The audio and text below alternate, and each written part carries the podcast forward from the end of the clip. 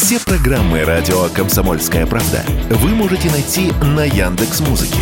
Ищите раздел вашей любимой передачи и подписывайтесь, чтобы не пропустить новый выпуск. Радио КП на Яндекс Музыке. Это удобно, просто и всегда интересно.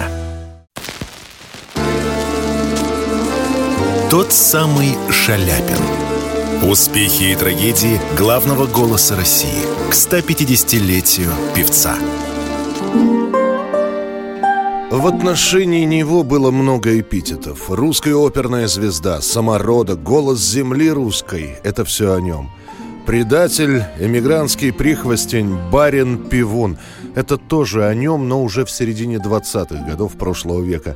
И лишь к 50-м годам строчки в Большой советской энциклопедии ограничатся следующим. Бас – оперный певец.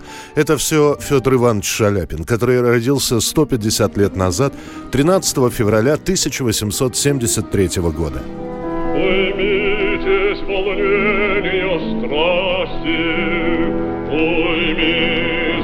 Безнадежное сердце, Я плачу, я стражду, Душа утомилась в разлуке.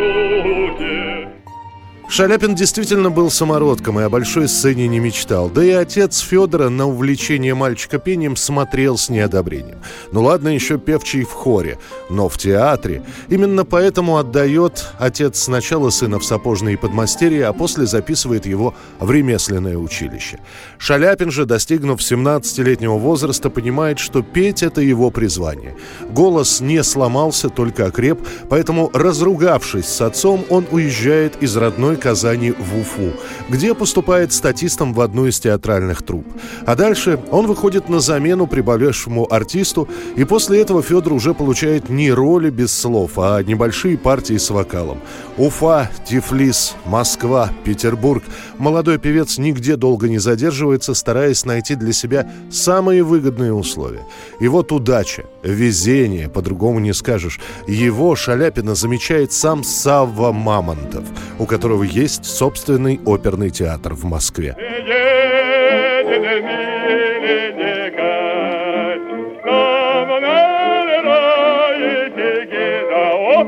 Едет батюшка-то, подъемать Так начинается путь Федора Шаляпина к славе. Он получает лучшие партии, причем Мамонтов не жалеет денег ни на костюмы, ни на декорации, ни на рекламу. И вскоре о молодом Басе говорят все. А Мамонтов еще и чудесным образом окажется свахой. Он приглашает на гастроли итальянский театр Сан-Карло, где на сцене блистала Иола Тарнаги. Увидев ее, Шаляпин теряет голову и на одной репетиции, переиначив Пушкина, поет так, чтобы Иола слышала – Онегин, я клянусь на шпаге, безумно я люблю Тарнаги. Через год Федор и Иола уже муж и жена.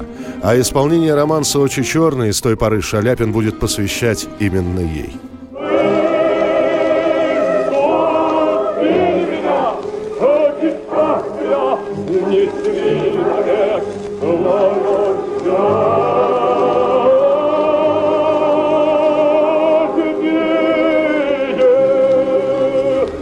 Следующая ступенька для Шаляпина – императорские театры. Далее серия концертов в итальянской «Ла Скала», и теперь уже Федор Шаляпин не просто российская, а мировая звезда. ему чуть за 30, у него есть деньги, любимая жена, дети подрастают, пластинки с голосом Шаляпина есть у каждого уважающего себя меломана. Ходят слухи, что часть гонораров Федор Иванович отдает рабочим. На их собрания, стачки, забастовки, но доказательств никаких нет. А вот то, что в годы Первой мировой войны Шаляпин на собственные средства открыл два лазарета, это известно, хотя сам певец этого не афиширует. И даже когда Шаляпина видели в большой собольей шубе с перстнями на руках, простые люди говорили без зависти, просто как констатацию факта. «Вишь, какой барин!» А ведь он из наших, из простых. За это любили, за это и прощали.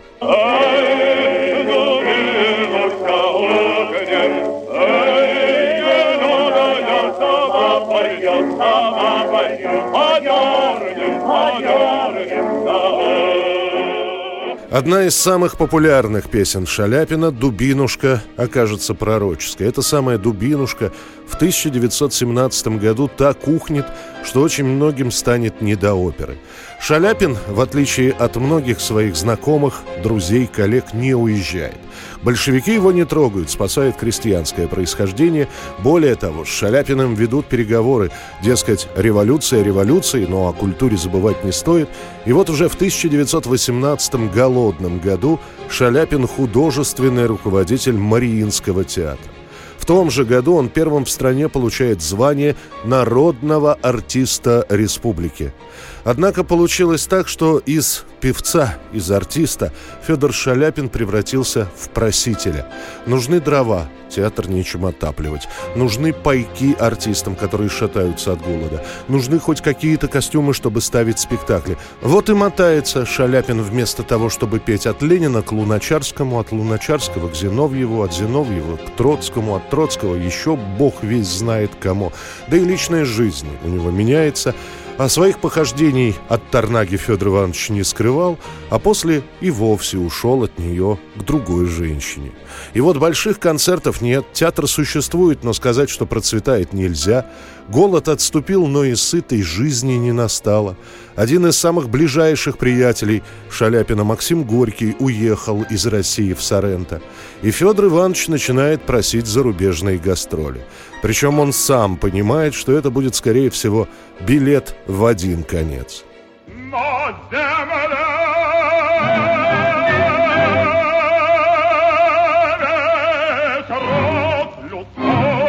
И дадим коммер священный Уцелит на цель вселенной Тот кумир вселенной Собрав все документы на себя и на семью, а поездка именно на семьей была одним из условий, Шаляпин уезжает на гастроль. Федор Иванович едва успевает подписывать за рубежом контракты на выступление. США, Китай, Япония, Берлин, Париж. Он покупает дом в Париже и снова обедает икрой. Через год его вызывают в СССР. Шаляпин молчит. Спустя год, уже через посла, вызывают еще раз. И снова молчание. При этом Шаляпин исправно отдает часть гонораров советской власти. Но его нежелание возвращаться на родину начинает вызывать раздражение. Сначала появляются статьи с заголовками «Не слишком ли много думает о себе Шаляпин? Сколько можно развлекать богатеев?» Шаляпин стоически молчит. Вскоре появляется стихотворение Маяковского, которое он напишет в письме Горькому. «Или жить вам, как живет Шаляпин, раздушенными аплодисментами оляпан. Вернись теперь, такой артист, назад на русские рублики. Я первый крикну «Обратно катись, народный артист республики». Развязка наступит в 1927 году. Появится новость, что Шаляпин перевел деньги белогвардейцам-эмигрантам. И хотя на самом деле эти деньги будут предназначены детям, никто в подробности вдаваться не станет. Уже в августе 1927 Шаляпин лишен звания народного артиста. Чуть позже его лишат и гражданства. А любое упоминание его имени будет стоять рядом со словами «предатель» и «изменник». Узнав об этом, Шаляпин заплачет. Прощай, радость, жизнь моя, Знаю, едешь без меня. 1930-х Шаляпину поставят диагноз – лейкоз. И он поедет на свои последние гастроли на Дальний Восток. Будет выступать в Манчжурии, в Китае. А после концерта, как вспоминают очевидцы, Федор Иванович стоит на балконе номера и смотрит туда, где за сопками была советская Россия. О смерти Шаляпина расскажут все мировые агентства. У нас в газете «Известия» появится короткая новость, которая закончится словами про печальную участь иммигрантов – на французском кладбище «Батальон» появится могильный камень. Здесь покоится Федор Шаляпин, гениальный сын земли русской. Лишь в 1984 году старший сын Шаляпина Федор Федорович добьется перезахоронения праха отца на Новодевичьем кладбище. Михаил Антонов, радио «Комсомольская правда».